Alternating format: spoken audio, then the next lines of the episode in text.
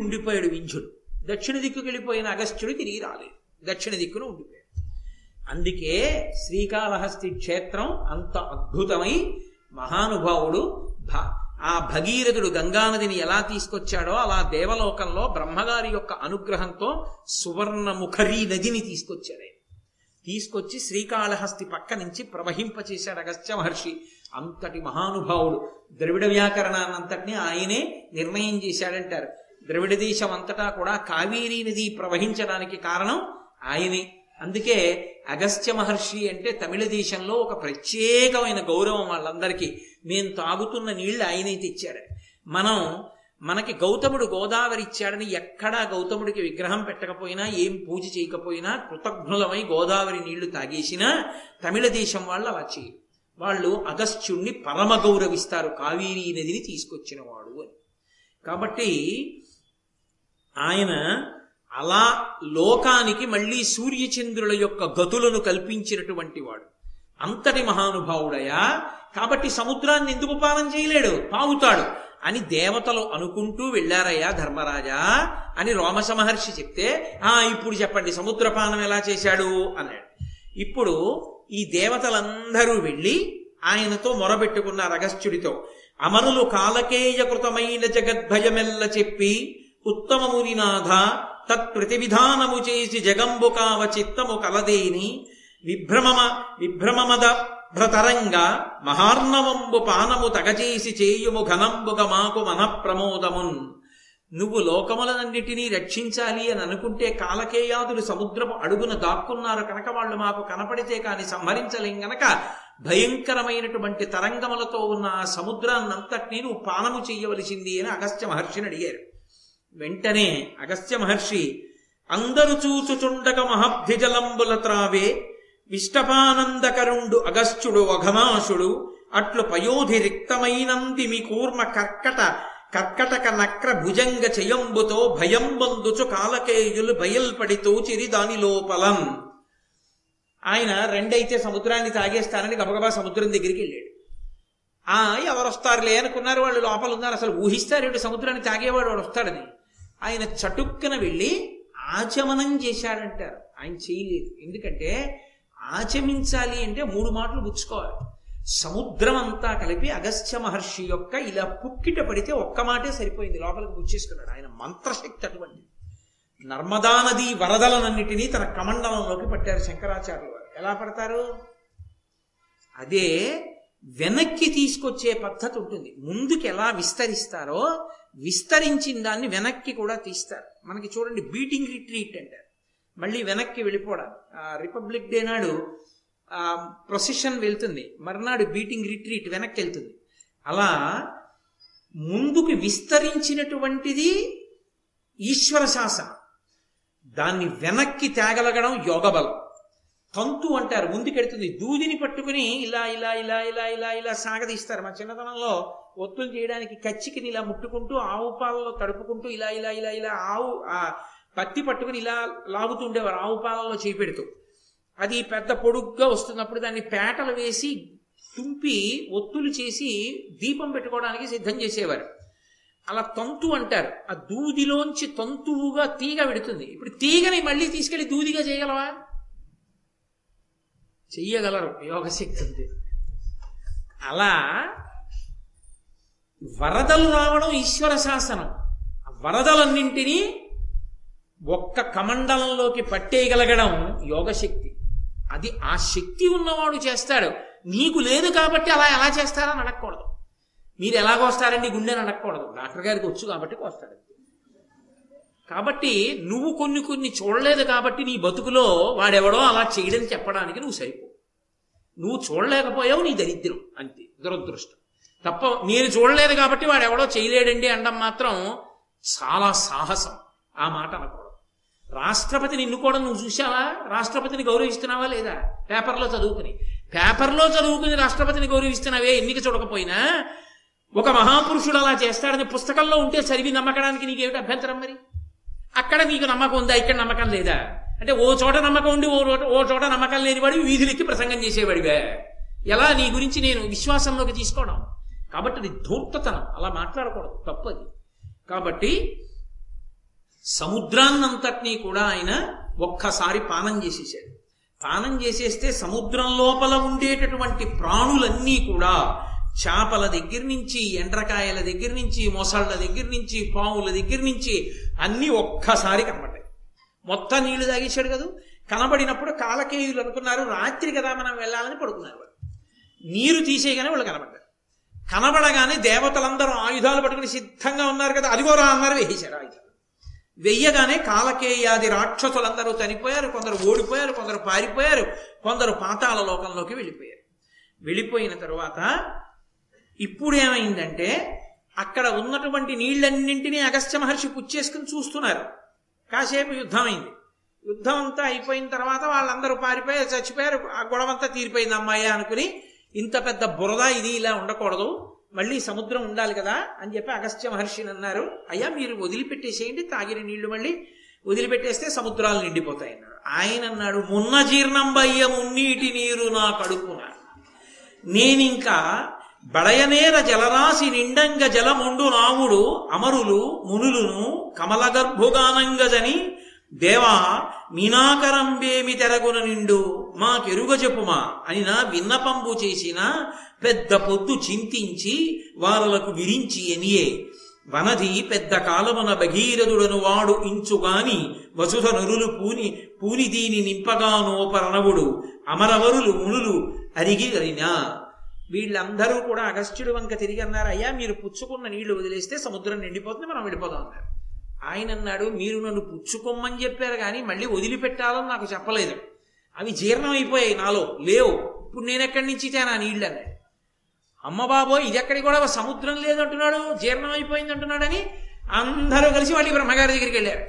అయ్యా మేము మాట్లాడడంలో పొరపాటు వచ్చింది. ఇన్ని తాగమన్నా మళ్ళీ వదలాలని చెప్పలేదు. మేము తీరా రాక్షస సంహారం చేసి వదలమంటే ఆయన అన్నారు జీర్ణం అయిపోయాయి అన్నారు. ఆయన అడగడానికి మేము సరిపోం. మాదే కదా తప్పు. కాబట్టి ఇప్పుడు మళ్ళీ సముద్రాలు ఎలా నిండుతాయి? అన్నారు. అంటే బ్రహ్మగారు కాసేపు కళ్ళు మూసుకుని తెరిచి చిరునవ్వు నవ్వి అన్నాడు. దాన్ని నింపేవాడెవడు లేడులేరా ఇప్పుడు ఇంకా? భగీరథుడని ఒక ఆయన వస్తాడు. ఆయన వల్ల మళ్ళీ సముద్రాలన్నీ నిండుతాయి నీళ్ళతో. కాబట్టి మీరు పోండి మీ పనులు మీరు చేసుకోండి అన్నాడు. కాబట్టి పెద్ద బురద కయ్యలు ఉండిపోయి చాలా కాలం నీళ్ళు ఉండిపోయాయి కదా మరి? అందుకని సముద్రానికి బదులుగా పెద్ద పెద్ద బురదతో కూడిన కయ్యలు ఏర్పడిపోయి ఉండిపోయి ఒక్కొక్కసారి పురాణానికి పురాణానికి కావ్యానికి పురాణానికి తేడా వస్తుంది. ఇప్పుడు మీరు చదివేటటువంటి ఘట్టాల్లో తేడాలు కనపడతాయి. కంగారు పడకండి నేను దానికి ఎందువల్ల వస్తుందో ఆకరణ చెప్తాను. కాబట్టి పక్క వాళ్ళని తొడగొట్టేసి మోకాలు కొట్టేసి భుజాలు కొట్టేసి దాని గురించి వెంటనే అల్లరి పడిపోకండి. కాబట్టి అప్పుడు ఇలా కొంతకాలం నడిచిన తరువాత ఇక్ష్వాకు వంశంలో సగరుడు అనబడేటటువంటి చక్రవర్తి ఉద్భవించాడు. ఆ సగరుడు అనేటటువంటి చక్రవర్తి హైహయులను జయించినటువంటి వాడై సమస్త భూమండలాన్ని పరిపాలిస్తున్నాడు. కానీ ఆయనకి పుత్ర సంతానం లేదు. ఆయన కొడుకుల కోసమని తన భార్యలైనటువంటి వైదర్భితో శైభ్యతో ఇక్కడ కూడా భార్యల పేర్లు తేడా శ్రీరామాయణంలో ఉన్నటువంటి భార్యలు కేశిని సుమతి. ఇక్కడికి వచ్చేటప్పటికి వైదర్భి శైబ్య ఈ ఇద్దరు భార్యలతో సగరుడు పరమశివుడి గురించి తపస్సు చేశాడు.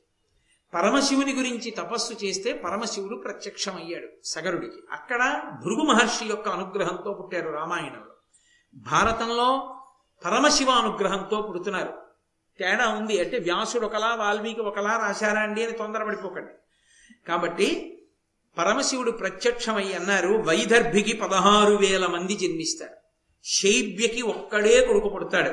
వైదర్భికి జన్మించిన పదహారు వైదర్భికి జన్మించిన అరవై వేల మంది కుమారులు కూడా ఒక్కసారే మరణిస్తారు. అరవై వేల మంది జన్మించి. ఈ శైబ్యకి జన్మించినటువంటి ఒక్క కుమారుడు వంశకర్త అవుతాడు. వంశం నిలబడడానికి కారణం అవుతాడు అని చెప్పాడు. కొంతకాలం అయిపోయింది. ఆయన చెప్పినట్టే శైభ్యకి ఒక కుమారుడు జన్మించాడు. ఆయనకి అసమంజసుడు అని పేరు పెట్టాడు సగరుడు. ఈమెకి ఈ వైదర్భికి సంతానం కలగకపోగా ఒక సొరకాయ లాంటిది ఒకటి పుట్టింది. ఆమె సొరకాయ పుట్టింది ఏమిటని అలిగి వీధిలో పడేయమని అశరీరవాణి పలికింది. అది బయట పడేయకండి దాదులకిచ్చి నీతి కుండలలో పెట్టండి. అందులోంచి అరవై వేల మంది పుత్రులు వస్తారని. అలాగే దాచారు. అందులోంచి అరవై వేల మంది పుత్రులు పైకొచ్చారు. వాళ్ళందరికీ సగరుని యొక్క కుమారుడు కనుక వాళ్ళకి స సగరులు అని పేరు వచ్చింది వాళ్ళు ఎప్పుడూ కూడా ఆకాశంలో తిరుగుతూ ఉండేవాళ్ళు వాళ్ళు పుట్టుకతో అనంతమైనటువంటి శక్తి సంపన్నులు.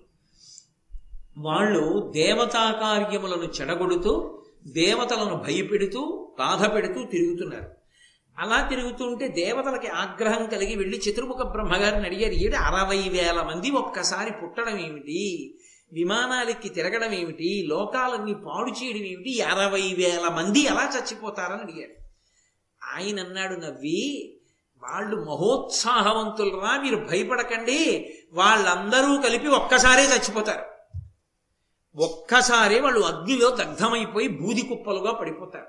కాబట్టి మీరు వాళ్ళ గురించి ఏం బెంగపెట్టుకోకండి మీ పనుల మీద మీరు వెళ్ళిపోండి వాళ్ళది అల్పాయుద్ధాయం వాళ్ళు ఎక్కువ ఉండరన్నాడు. కాబట్టి వాళ్ళే మడిచిపోతారులే అని దేవతలు వెళ్ళిపోయారు. వెళ్ళిపోయిన తరువాత సగర చక్రవర్తి అశ్వమేధయాగం చేస్తాను అని సంకల్పం చేశాడు. ఆయన అశ్వమేధయాగం చెయ్యడానికి సంకల్పం చేసి గుర్రాన్ని విడిచిపెట్టాడు. అశ్వమేధయాగం చెయ్యాలనుకున్న వాళ్ళు గుర్రాన్ని విడిచిపెడతారు. విడిచిపెడితే ఆ గుర్రం ఎటు వెళ్ళిందో అటుగా వెళ్ళాలి. వెళ్ళి ఆ గుర్రాన్ని ఎవరో అపహరించకుండా కాపాడాలి. అది తిరిగి వచ్చే వరకు దాన్ని రక్షించాలి. ఎప్పుడైనా ఒక నియమం ఉంటుంది. ఆ నియమం ఏమిటంటే ఒక యాగం కానీ ఒక యజ్ఞం కానీ చేసేటప్పుడు అది పూర్తయ్యే పర్యంతము పీటల మించి లేచిపోయి ఊరు విడిచిపెట్టి వెళ్ళిపోకూడదు. ఇంకొక పని మీద వెళ్ళిపోకూడదు. అలా వెళ్ళిపోయారనుకోండి అలా యజమానిగా ఎవరు కూర్చున్నాడో ఆయన ఆయన కుటుంబం చేయించినటువంటి రుత్తిక్కులు అది చూసిన వాళ్ళు అందరూ నశించిపోతారు. కాబట్టి తెలిసి కూర్చోవాలి కూర్చునేవాడు అందుకే పీటల మీద కూర్చోవడానికి ఎవరిని పడితే వాళ్ళని కూర్చోబెట్టకూడదు ధర్మం తెలిసిన్నవాడిని కూర్చోబెట్టాలి తప్ప అర్ధంతరంగా లేచిపోయి అకస్మాత్తుగా పనొచ్చిందండి అని వెళ్ళిపోకూడదు. రెండు ఒకసారి దీక్షాస్వీకారం చేసి కంకణం కట్టుకున్నాడు అనుకోండి శాస్త్రం శాస్త్రమే. ఇక ఏం జరిగినా ఆయనకి ఏమి ఏ విధమైనటువంటి అశౌచము రాదు ఆయనకి. అది కాపాడి తీరుతుందంటే కంకణం అంటే కంకణమే ఇంకా. కంకణం అంటే రక్షని ప్రసరింపచేస్తుంది. ఈశ్వరానుగ్రహాన్ని ప్రోధి చేస్తారు మంత్రముల చేత. ప్రోధి చేసి ఆ కంకణాన్ని తీసుకొచ్చి సమంత్రకంగా కట్టుకోవాలి. ఎలా పడితే అలా చెప్పులేసుకుని అది కట్టేసుకుంటే ఇంకా దాని శక్తి ఉండదు. ఎలా కట్టుకోవాలో అలా కంకణాన్ని అంటే జలపాత్ర మీద పెట్టి కుంభం మీద చేతిని పెట్టి కట్టించుకోవాలి. భర్త అయితే భార్య చేత భార్య అయితే భర్త చేత కట్టించుకోవాలి. అలాగే పెళ్ళి కానటువంటి పిల్లలైతే తండ్రి కానీ తల్లి కానీ కడతారు కంకణాన్ని. కాబట్టి ఆ కంకణం ధారణ చేసిన తరువాత పీటల మించి లేవకూడదు. కాబట్టి ఇప్పుడు మరి ఏ ధైర్యం చూసుకుని విడిచిపెట్టాడు గుర్రాన్ని? ఇప్పుడు ఆ గుర్రాన్ని ఎవరైనా అపహరించారనుకోండి పోతుంది అశ్వమేధయాగం అక్కడతో పోయిందంతే. ఇప్పుడు యాగము చేస్తానని సంకల్పం చేసి యాగం చెయ్యలేకపోతే ప్రాయశ్చిత్తం చేసుకోవాలి. అంటే అదో బాధ వస్తుంది. సగలం ఆగిపోయిందిగా యాగం? యాగం పూర్తవలేదు యజ్ఞభంగము యాగము పూర్తవకుండా ఉండడము క్షేమకరములు కావు. యాగం పూర్తయిపోవాలి. అందుకే దక్షయజ్ఞ ధ్వంసం చేసిన పరమశివుడంతటి వాడు మళ్ళీ దక్షుడికి ప్రాణం ఇచ్చి మేకతలకాయ పెట్టి ఒరే వెళ్ళి కూర్చుని ఆ యజ్ఞం పూర్తి చేసేయన్నాడు మన దక్షారామంలోనే జరిగింది దక్షయజ్ఞం. దాని పేరు దక్షారామం. అది ద్రాక్షారామం అయింది. ద్రాక్షారామం కాదది అది దక్షారామం దక్షుని యొక్క ఆరామం. కాబట్టి ఆ దక్షుని యొక్క యజ్ఞాన్ని భంగం చేసిన పరమశివుడే యజ్ఞం పూర్తయిపోయేలా అనుగ్రహించాడు. కాబట్టి యజ్ఞ దీక్ష తీసుకుని పీటల మీద కూర్చున్నవాడు లేవకూడదు ఏ కారణానికి? అంటే ఇప్పుడు గుర్రం కనపడకుండా పోతే లేవచ్చా? లేవకూడదు. అది కూడా ఒక పరీక్షకి లోనవుతుంది. ఎంత నిలబడతాడు ధర్మానికి చూద్దాం అని పరీక్షకి లోనవుతారు ఒక్కొక్కసారి. అది తట్టుకోగలిగినటువంటి వాడై ఉండాలి. అందుకని సగర చక్రవర్తి కూర్చున్నాడు పీటల మీద. అశ్వమేధయాగం మొదలుపెట్టారు. గుర్రాన్ని విడిచిపెట్టారు. ఆ గుర్రం తిరుగుతోంది భూమండలం మీద. సగర చక్రవర్తి గుర్రంగా పట్టగలిగిన వాడు ఎవరు అనుకున్నాడు?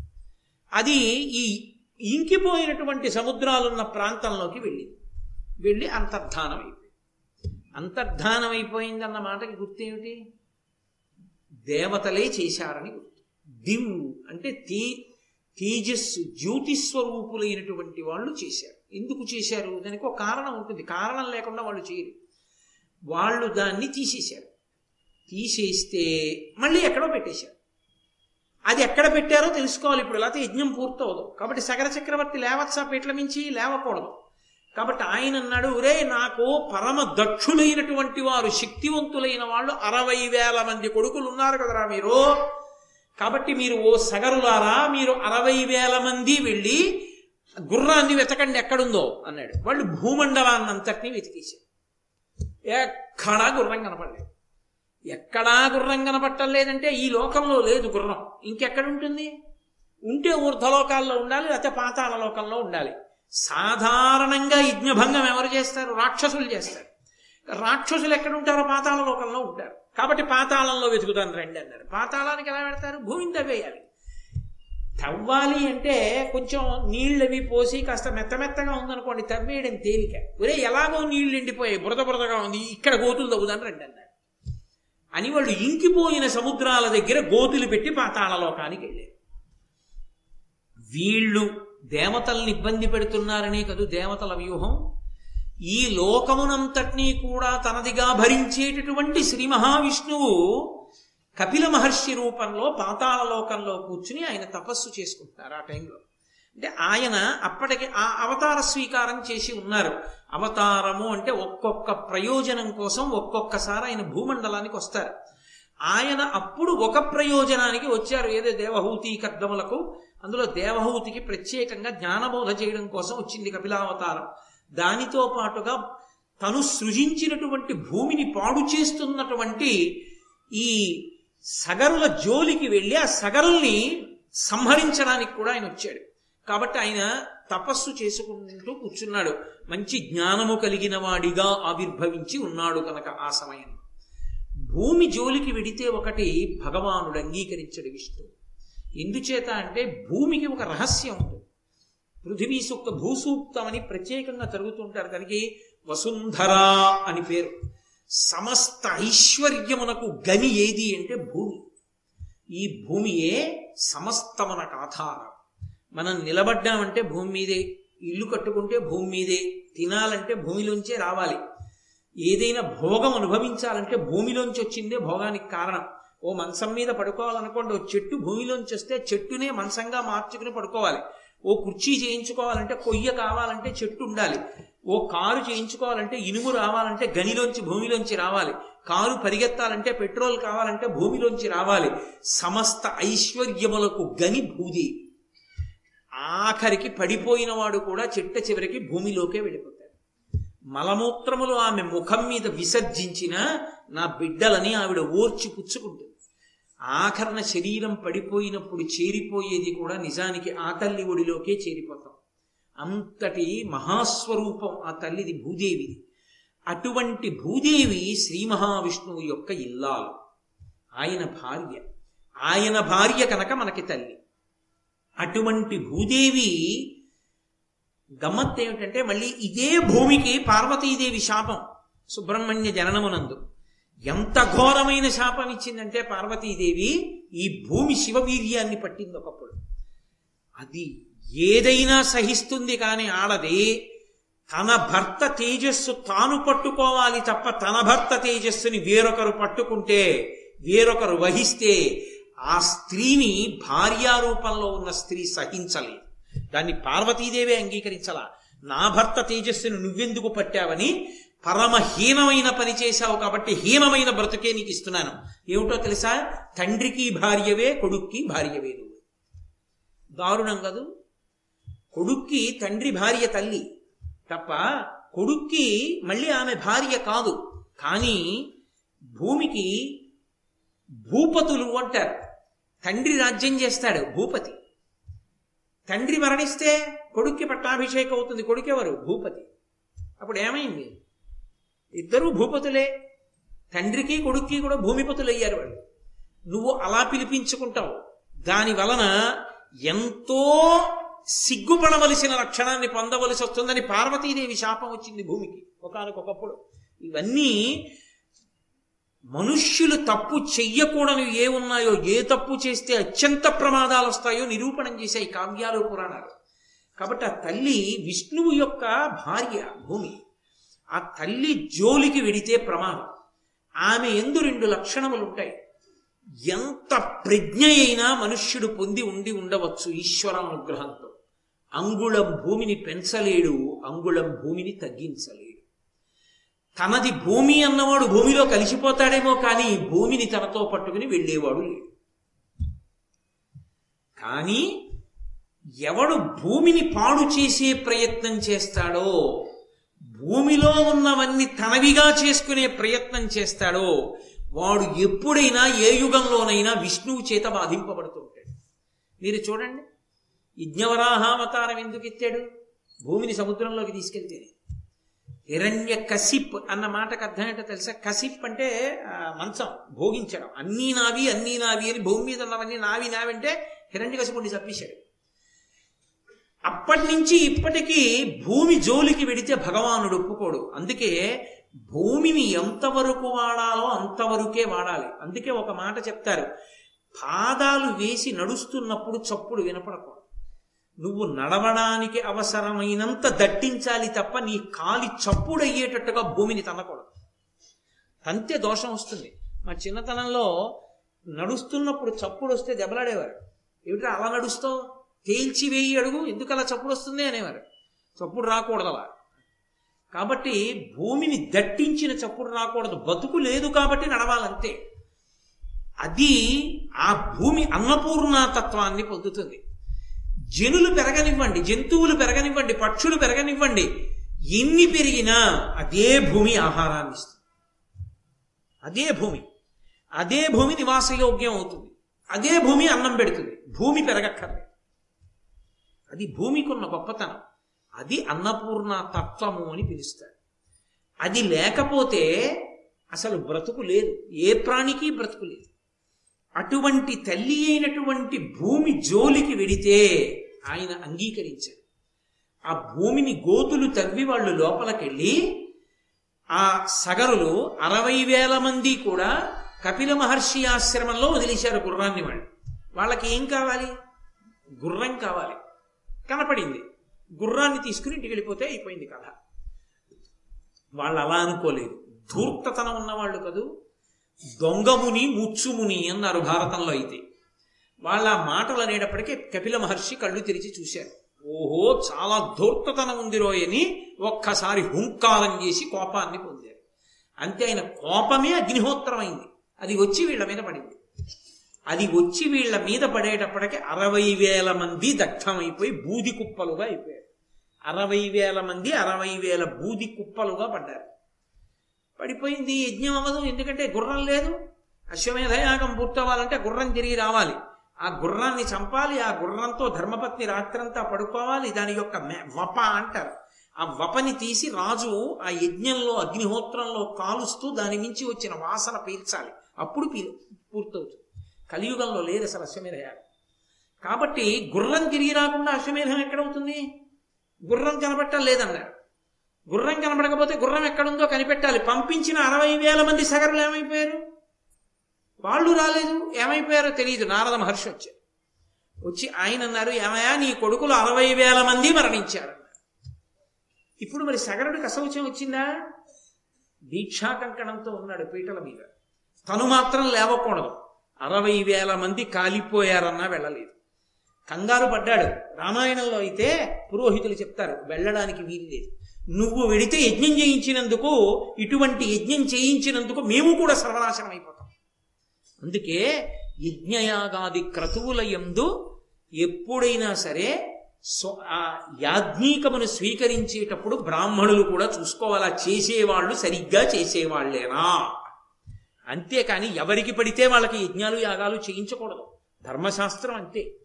కాబట్టి నువ్వు వెళ్ళిపోతే యాగం పోతుంది. యాగం పోతే మేము కూడా నాశనం అయిపోతాం కాబట్టి నువ్వు వెళ్ళడానికి వీల్లేదు ఇలా ఉండవలసిందే సరే ఉంటానని కూర్చున్నాడు సగరుడు. కూర్చుని అంటే నేను రామాయణ భారతాలను కలుపుతున్నాను. మీకు ఆరణ్య పర్వంలో ఇలా ఇవన్నీ ఉండవు. నేను కలిపి చెప్తున్నాను. చెప్పి ధర్మశాస్త్రం వరకు ఏ యుగందైనా ఏ కల్పంలోదైనా ఒకటే అవుతుంది కాబట్టి. ఇప్పుడు ఆయన అంశుమంతుణ్ణి పిలిచాడు మనవణ్ణి. పిలిచి ఉరే నాయనా మీ నాన్న అసమంజసుడు నా కొడుకు. కానీ వాడు సరయూ నదిలో పిల్లలందరినీ తోసేస్తుండేవాడు. తోసేసి నవ్వుతూ ఉండేవాడు ప్రజలందరూ వచ్చి నాకు చెప్పారు మీ అబ్బాయి పిల్లలందరినీ నదిలో తోసేసి నవ్వుతున్నాడని. నా కొడుకైనా ధర్మం తప్పితే తప్పే కనుక వెలివేశాను రాజ్యం నుంచి. అది మహారాజు అంటే ఆ రోజుల్లో. వింటున్నాడు ధర్మరాజు. వెలివేశాను? వెలివేశాను రా అందుకని మీ నాన్న రాజ్యం వదిలిపోయాడు. అరవై వేల మంది మీ తండ్రులు కాలిపోయారు బూది కుప్పలైపోయారు కపిల మహర్షి ఆగ్రహ జ్వాలలలో. కాబట్టి ఒరే నాయన నువ్వు వెళ్ళి ఆ యాగాశ్వాన్ని తీసుకురారా వస్తే పూర్తవుతుందిరా మన యజ్ఞం అన్నాడు. అంటే అప్పుడు అంశుమంతుడు బయలుదేరాడు. బయలుదేరి ఈ ఎండిపోయినటువంటి సముద్రాల ఎందు సగరులు తవ్వినటువంటి గోతుల గుండా పాతాళ లోకాన్ని చేరి కపిల మహర్షి ఆశ్రమానికి వెళ్ళి కపిల మహర్షికి నమస్కరించి వినయంతో భక్తితో ఆయనకి అంజలి ఘటించి గుర్రాన్ని తీసుకెళ్ళిపోతానని అడిగారు. చాలా సంతోషించి ఒరే నాయన నీ వంశంలో పుట్టినటువంటి వాడు సాగరములు నిండడానికి కారణమవుతాడు మళ్ళీ. నువ్వు ఈ యజ్ఞం పూర్తవడానికి కారణమవుతావు. కాబట్టి తీసుకువెళ్ళు అన్నారు. అప్పుడు ఆ గుర్రాన్ని తీసుకుని మళ్ళీ ఆ అంశవంతుడు సగరుడు యజ్ఞం చేస్తున్న ప్రదేశానికి వచ్చి యజ్ఞాన్ని పూర్తి చేయించాడు.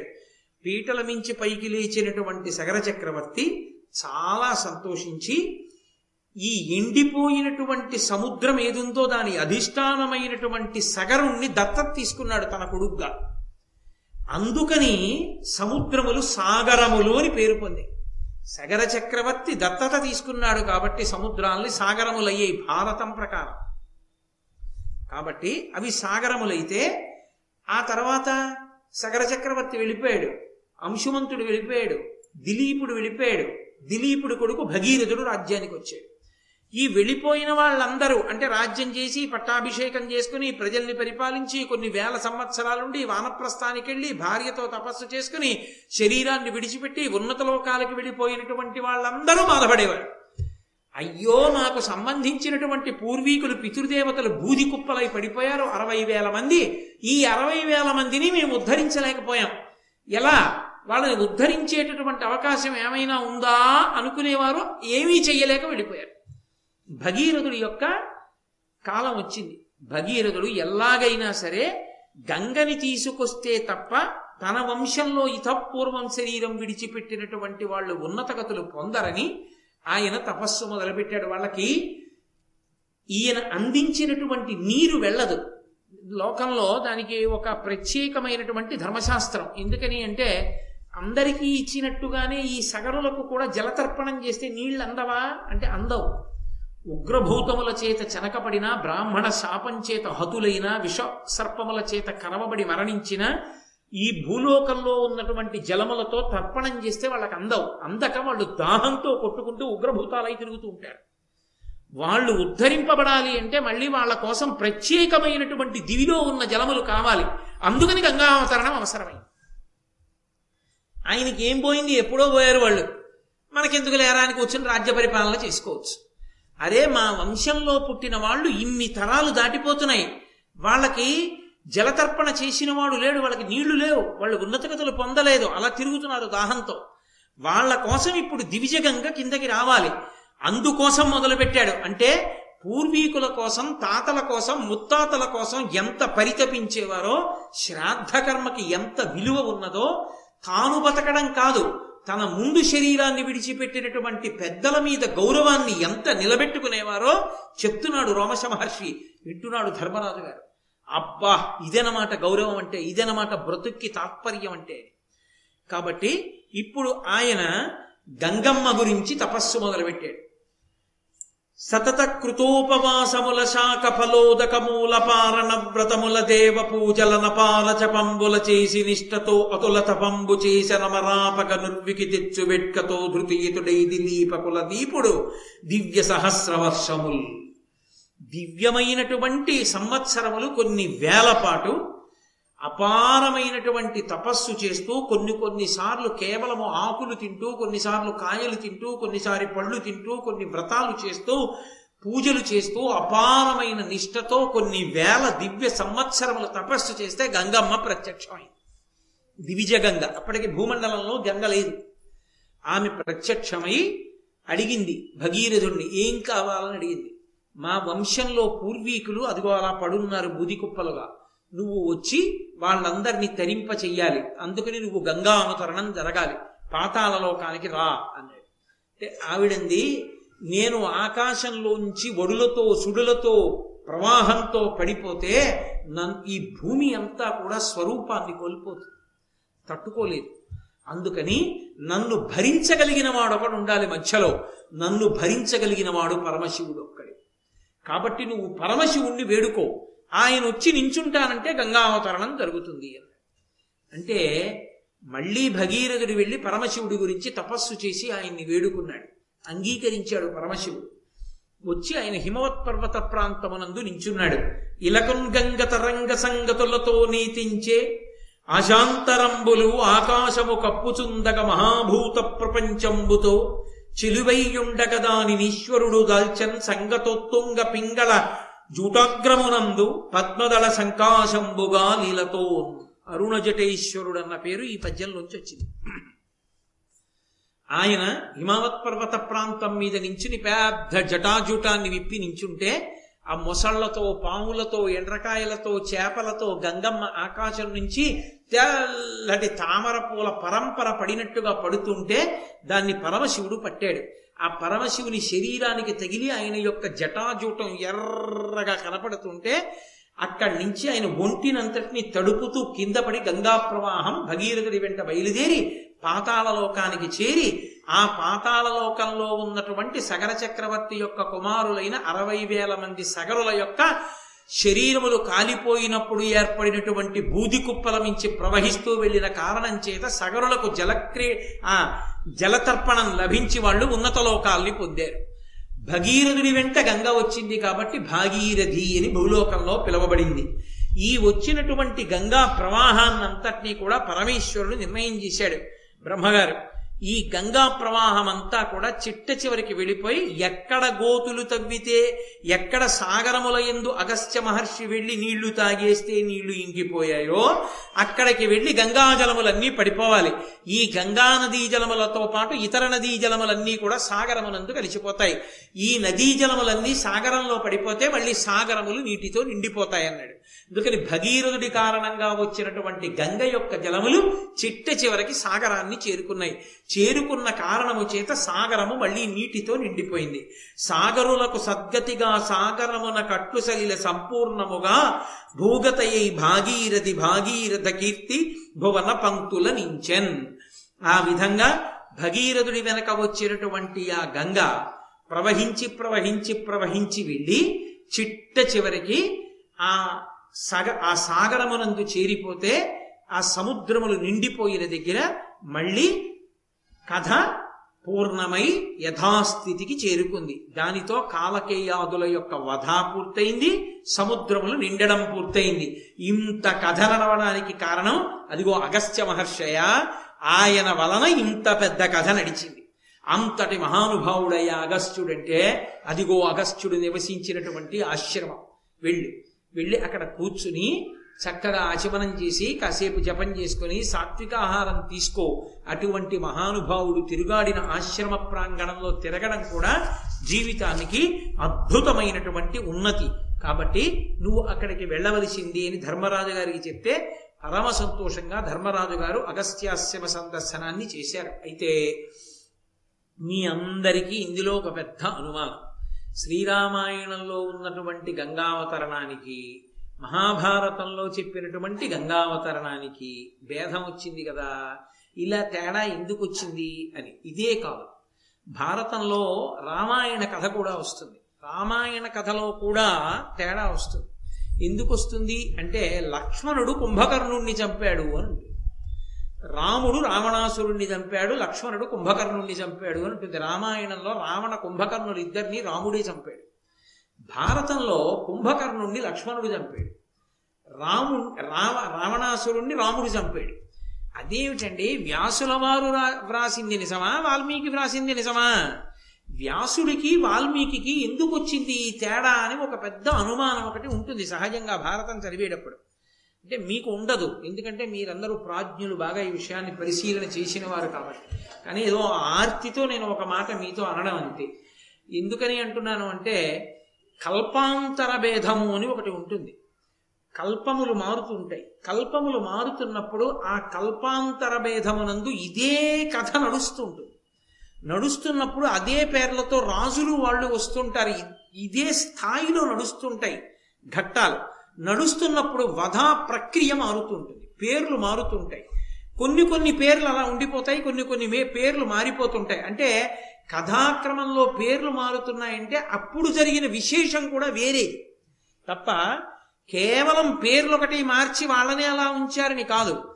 ఇదే విషయం జరిగింది. కానీ అక్కడ జరిగింది వేరు ఇక్కడ జరిగింది వేరు. మీకు నేను తేలిగ్గా చెప్పాలంటే ఒకటే. అదే సమయానికి అమెరికాలో ఓ పిల్లాడు పుట్టాడు. ఏదో పేరు పెట్టారు మనం ఉచ్చరించడం కూడా కష్టం. పెట్టారు. ఇక్కడ ఓ పేరు ఓ పిల్లాడు పుట్టాడు.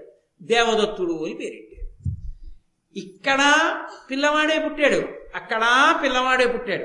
వాడికో పేరెట్టారు వీడికో పేరెట్టారు. ఇద్దరూ ఒక దేశమునందు ఒక కాలమునందు ఒక సమయమునందు పుట్టిన ఇద్దరి పేర్లు వేరైనట్లుగా వేరువేరు కథలుండారా? ఎలా ఉంటుందో అలా కాదు.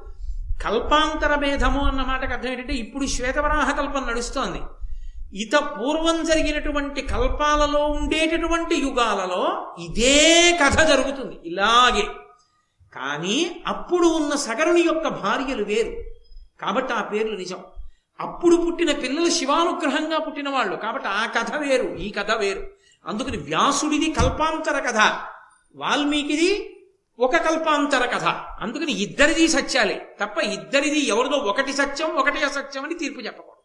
ఇది భారతంలోది భారతంలోదిగా రామాయణంలోది రామాయణంగా అర్థం చేసుకోవాలి. రెండు కల్పాంతర భేదాలు ఉన్న కథలని పెద్దలందరూ వ్యాఖ్యానాల్లో అదే మాట చెప్పారు. కాబట్టి ఆ విషయాన్ని దృష్టిలో పెట్టుకున్నప్పుడు వ్యాసుడు తప్ప వాల్మీకి తప్ప అన్నమాట రానే రాదు. ఇద్దరివి సత్యాలే. కల్పాంతర భేదంలో ఉన్న కథలు కనుక కాబట్టి తరువాతి కాలంలో అదిగో ఆ విశ్వామిత్ర మహర్షి యొక్క ఆశ్రమ ప్రాంగణం దగ్గరికి వెళ్ళారు. వెళ్ళి అదొక అద్భుతం. ఆ విశ్వామిత్రుడి ఆశ్రమంలో ఇది విశ్వామిత్రుని ఆస్పదమిది కౌశికి అనంగ బరగి బరగినయది.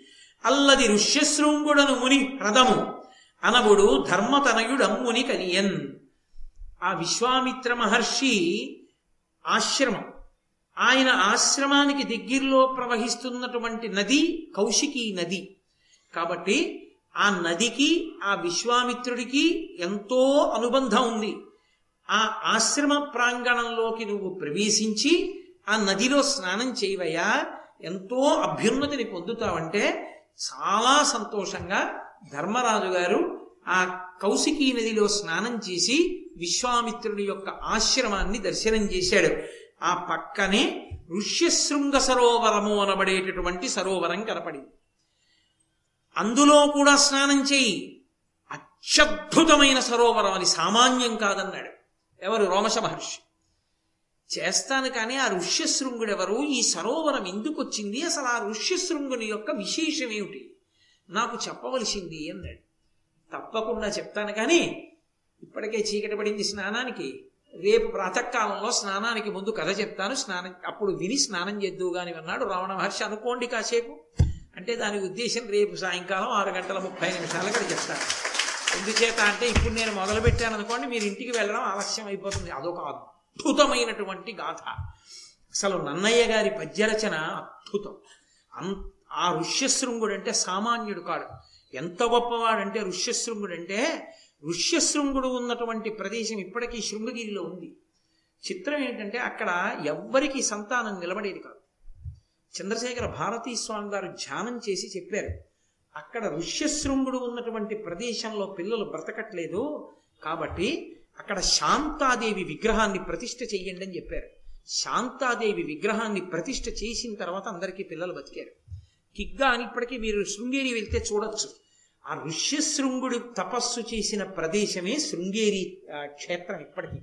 అసలు ఆ ఋష్యశృంగుడేమో ఆ సరస్సేమో దాని వైభవం ఏమిటో అసలు ఆ విశేషాలు ఏమిటో రేపు సాయంకాలం ఆరు గంటల ముప్పై నిమిషాలకి చక్కగా ఆదివారం కాబట్టి అందరం ప్రశాంతంగా వినొచ్చు. కృష్ణ పరమాత్మ పలికించినంత మేర రేపు మీకు పలికించి ఆ వివరాన్ని చెప్తాను. మంగళాశాసనపరై వదాచార్య పురోగమై సర్వైశ్య పూర్వైరాచార్యై తత్కృతాయాస్తు మంగళం. మంగళం కోసలేంద్రాయ మహనీయ గుణాత్మనే చక్రవర్తి తనూజాయ సర్వభౌమాయ మంగళం. సర్వం శ్రీ ఉమామహేశ్వర పద బ్రహ్మార్పణమస్తు. స్వస్తి.